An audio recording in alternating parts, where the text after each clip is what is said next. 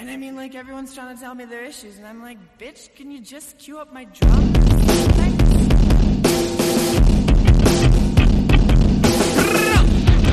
Welcome to Rebel Girls Book Club. I'm Harmony.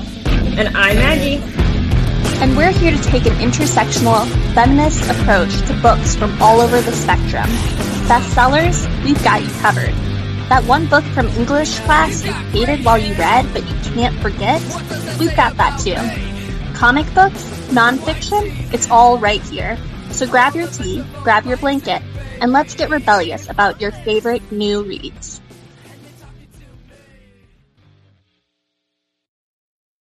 Hello, I am Harmony. I'm Maggie. Welcome back to Rebel Girls Book Club, where this week we're going to talk about our 2022 reading goals. Yay! So how do we want to do this? Who wants to start? Do we want to do a goal? Yeah, sure. Do you have a lot of reading goals? I feel like I don't have that many. I have some, and I kind of have some action plans for how to accomplish them. Oh, look at you. All right, well then I'll let you go first with your first goal then. Okay, so as somebody who's kind of working in the field of education and librarianship, I've become more interested in learning about disability and disability studies. And so one of my reading goals this year is to include more books about disabled characters and kind of broaden my scope about that, but also to kind of look at disability studies as a theory and as a study, I guess, as an actual educational means, and look into some of the more critical theory for that. And so I'm in the process of joining a disability studies group that I found through an app. And yeah, so hopefully that will get started. It looks like it's a lot less reading based and a lot more video based, but I feel like that's a good entry level, especially because I don't particularly always enjoy reading dense texts because they're not the most accessible.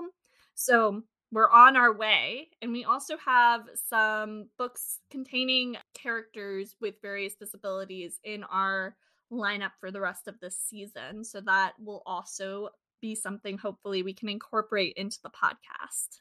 Very nice. I can already tell that your goals are going to be much less selfish than mine are, but that just is what it is. I feel like part of the reason I have less goals this year is because I think in 2020 and 2021, I really reshaped the landscape of my reading to accomplish some long-term goals that I had with reading. So for example, I finally figured out what role my relationship with the library should play in my reading life. Last year, more than a quarter of the books that I read came from the library, which for me was a big win because it was probably almost 0% before that and things of that nature. I figured out where audio and ebooks live in my reading life and things like that.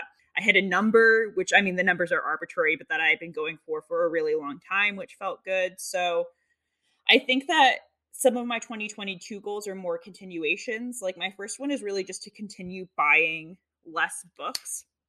On the one hand, I really cut down, partially because of the pandemic, to be honest, in 2020 and 2021 on the amount of books that I was purchasing and bringing into my house by a significant chunk. And while I still love owning a large personal library, and I don't think that I'm ever going to change that, I think that being more mindful about which books I'm buying and which books I'm maybe am checking out from the library and things like that can only help me moving forward, especially just thinking about book buying and consumerism.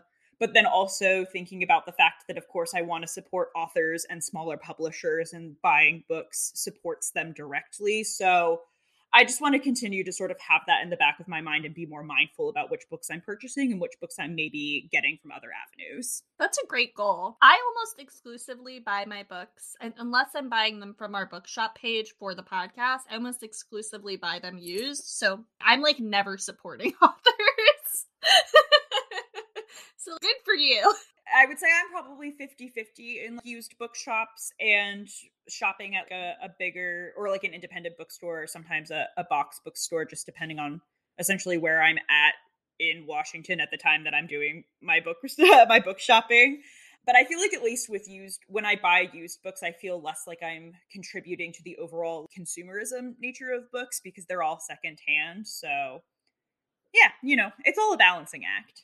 Okay, well, along those lines, I would really like to read some of the books that I bought because I have so many books that I just never read, especially because I've discovered audiobooks, right? And that is a more accessible means, and it's just easier for when I want to binge a book but don't feel like I have the time to physically sit down or I want to do something else. So I end up getting a lot of books from my library or Libro FM or Scribd and never reading any of the books. I'm sitting here looking at all of these books on these shelves and I can't see a single. Oh, nope. There's two. There's two that I've read over here. There are bookshelves over here and there are two books that I've read on that shelf.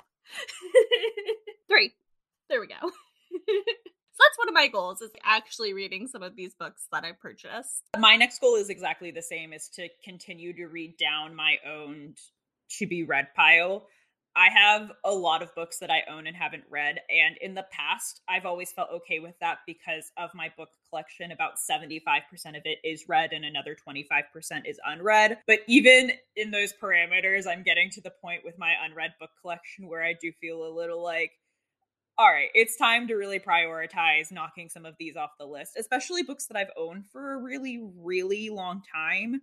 I think that I either need to start reading them or unhauling them because there's no reason. I just feel like an unread book sitting on my shelf for 8 years. Like, why am I keeping it if it's not being read? Yeah, that's something we talked a lot about in librarianship because there's this thing called weeding, which I'm sure Maggie is familiar with because she's in the book world, but I wasn't familiar with, at least until I joined the library world. And that's when libraries take books off their shelves. And usually that's because those books aren't getting checked out, or they're not getting checked out and they have false information or maybe some problematic views. They just don't really add to the collection. So that concept is something I think that my book hoarder soul has always pushed up against. But I don't know if I'll actually accomplish it in 2022, but I've been thinking about that more and thinking about the fact that I don't have to lug around all these books, especially the ones that I'm never going to read, right? Because there are a lot of books that are special to me that I've annotated and stuff and that I do want to keep and want to pass down to future generations. But most of these books on these shelves haven't gotten opened beyond a few pages, and that's a problem. And so maybe I can re-gift them to better homes.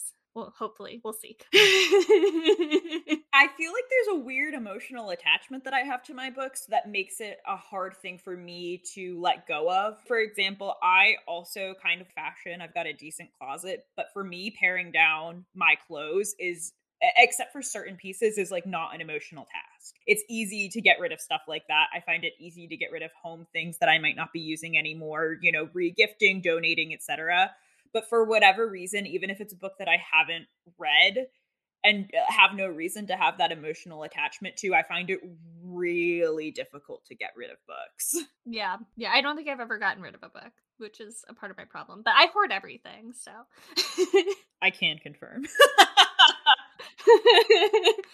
It's probably a function of moving so much. My whole family does that. Okay, what's my next reading goal? I have another selfish one. I want to read more paper books, physical, because as much as I love audiobooks and as much as those are a valid form of reading, and even reading books from my computer, I've gotten better at doing that.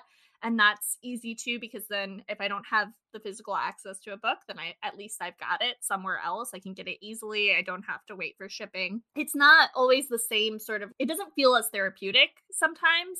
There's something about holding a physical book that really de-stresses me and helps kind of put me, it's almost like meditation, like helps my mind feel a little bit better. And so I would like to incorporate that more this year and semester when my life gets kind of crazy, because I think it will just be good for my mental health. I feel that. I think that part of the reason why I had a hard time connecting with audiobooks and ebooks for a long time was because there is something that feels really therapeutic about just holding a book in one's hands and the way books smell and the way books feel and just that whole experience. And I think it is a balance of reading is good for you no matter what form you do it.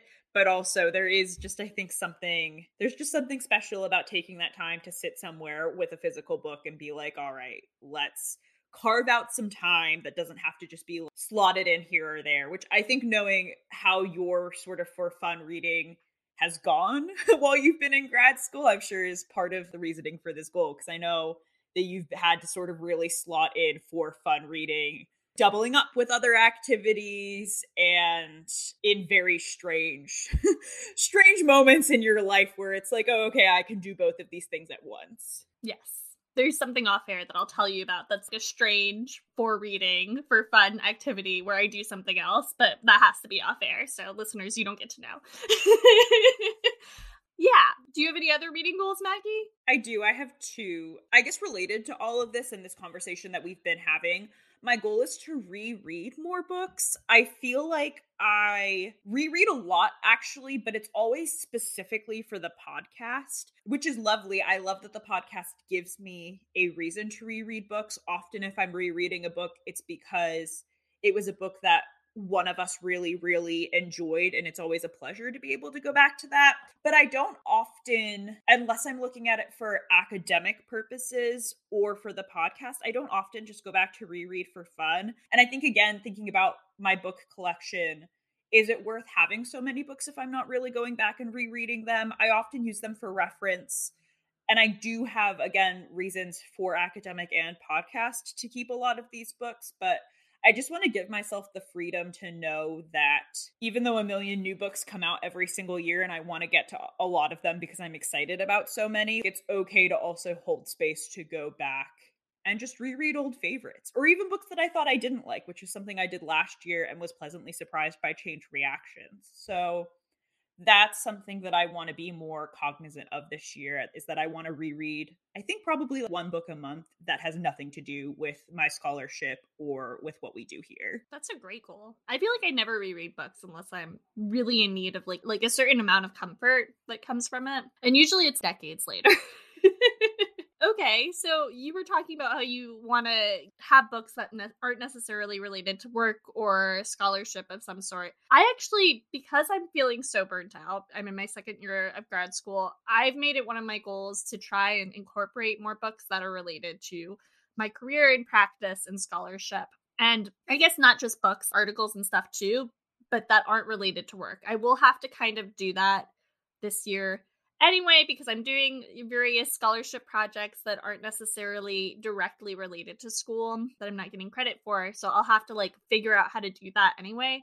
But I think that a part of making work and labor exciting for me is if I can find fun in it. And so I would really I haven't been in that space for a while where I can get my brain to be like, all right, I like reading this thing that's dense and, not fluffy or related to my mood at all. So in my reading goal, I would like to incorporate more of that in and remember that it's okay to read nonfiction and stuff. And it's okay to learn things for fun, because I think that will also help me power through the rest of this year, this school year. That's so funny. I mean, that's a fantastic goal, but I actually was thinking a lot about this because I was thinking to myself, do I want to make it a goal to read more nonfiction this year, et cetera, et cetera. I feel like that's one of the only genres that I rarely ever touch. And then I really sat down and thought about it and was like, I genuinely don't often enjoy reading nonfiction. It doesn't matter what it's about. It's just not the best way for me to learn new information.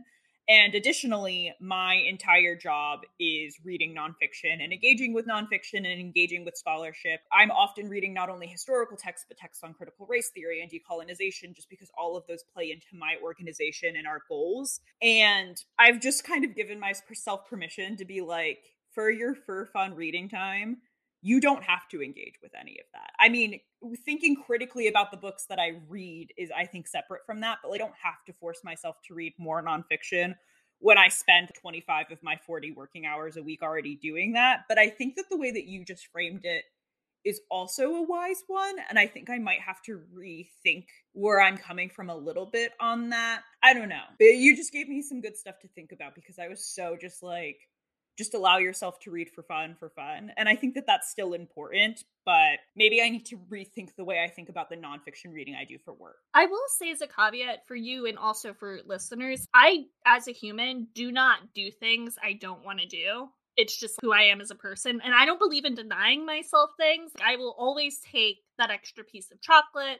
I don't believe in denial of whatever my desires are. So for me, that's part of where this is coming from. I need to frame it in a different way for myself, because I do genuinely enjoy these things. I don't always have the motivation to get there. And I also think there's nothing wrong with being like, life's too short. I don't want to do this thing, so I don't have to do it. And I don't think people should feel guilty about that. This is just something that I genuinely like these topics. It just takes more work and more labor for me to engage with them. So I need to frame it differently in my mind and remind myself that I do genuinely like this. This is genuinely fun. Fair enough. My last goal is something I've really been striving to do.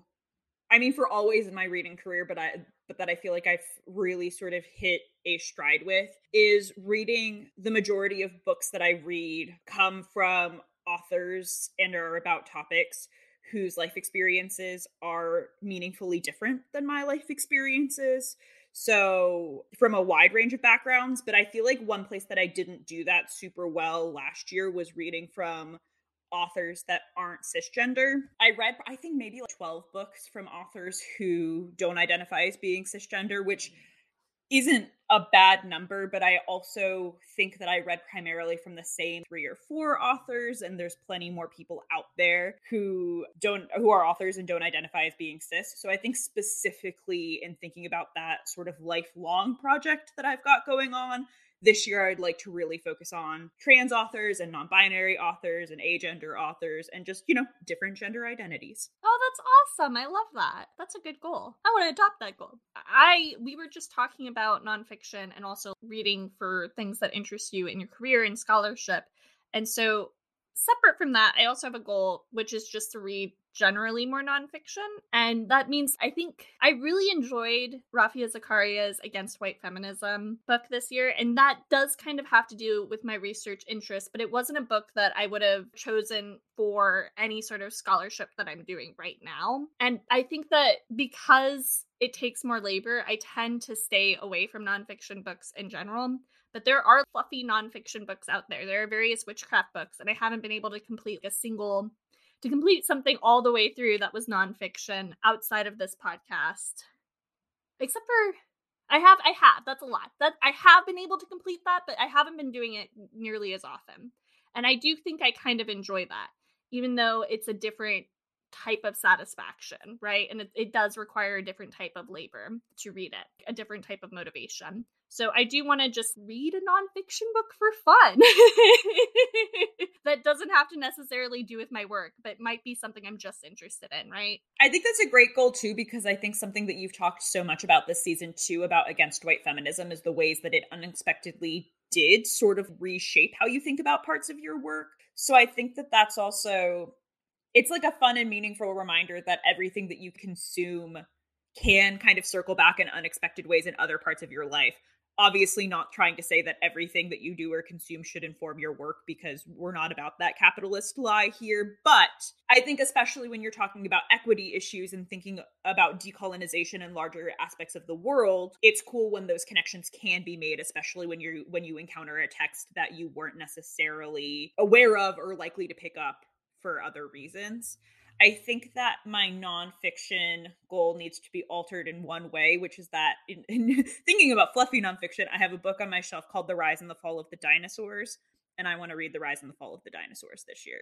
Oh, that sounds so exciting. I want to hear your synopsis when you're done.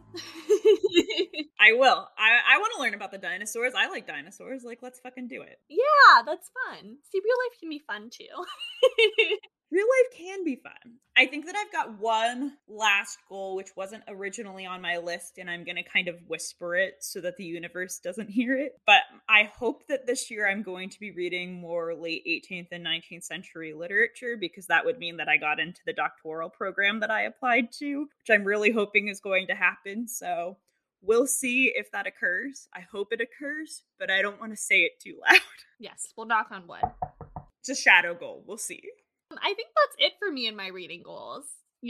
I just want to find fun in reading again and open myself up to different types of reading, because I think in this horrible capitalist society, right, we're all dealing with a resurgence of COVID, and Maggie and I were, before we started recording, talking about our various feelings, mostly my feelings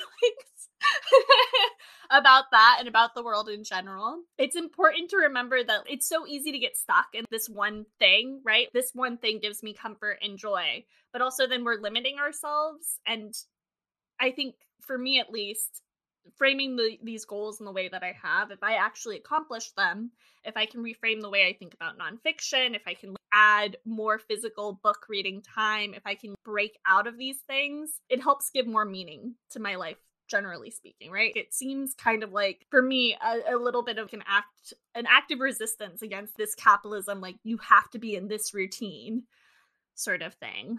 That wasn't very eloquent. No, I get what you're saying, though. I feel like reading is all about finding the correct balance between the fact that this is a fun hobby that you can enjoy and that you can find comfort in. But also, if you're willing to branch out, it's also a hobby that can teach you so much and open you up to new life and worldviews and experiences. And I think it's always important to be reflecting on the balance between those two things of what do I need right now? What am I equipped for right now? And in moments when you can move away from reading just for comfort, it can be really cool to explore new avenues that you haven't necessarily done before. Yeah, and exploration is what it's all about. We're learning new stories and new information. And so for me, I'm hoping that these goals will help make reading and exploring reading more fun again, right? It's fine to lose myself in romance novels. That wasn't something I had done for quite a few years prior to 2020. Or 2021, they all kind of meld into the same year for me.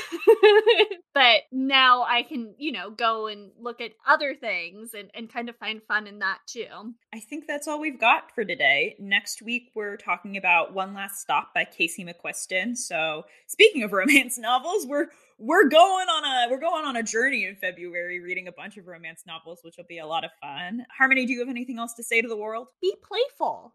Right? Life is fun. It might be dark, but find things that make you happy and learn. And, learn even if it feels tiresome, because it's still fun. It's fun to learn new things. It's true. All right, everybody. We'll talk to you next week. Goodbye. All right. Bye. Don't forget to rate and review us on your favorite podcatcher app. You can support this podcast by going to anchor.fm/RGBC and clicking the Support This Podcast button. Our episode schedule can be found in our show notes or by going to our website, rebelgirlsbook.club, and clicking Read Along with the Show. You can follow us at RGBC Pod on Instagram, at Rebel Girls Book Club on Facebook, at Rebel Girls Book 1 on Twitter, and you can email us at rebelgirlsbookclub@gmail.com. Our theme song is called Pretty Boys Make Me Feel Ugly, and it's by The Gaze. See you soon, and remember to read rebelliously.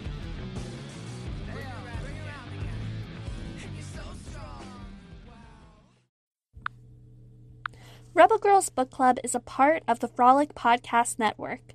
Find more podcasts you'll love at frolic.media/podcasts.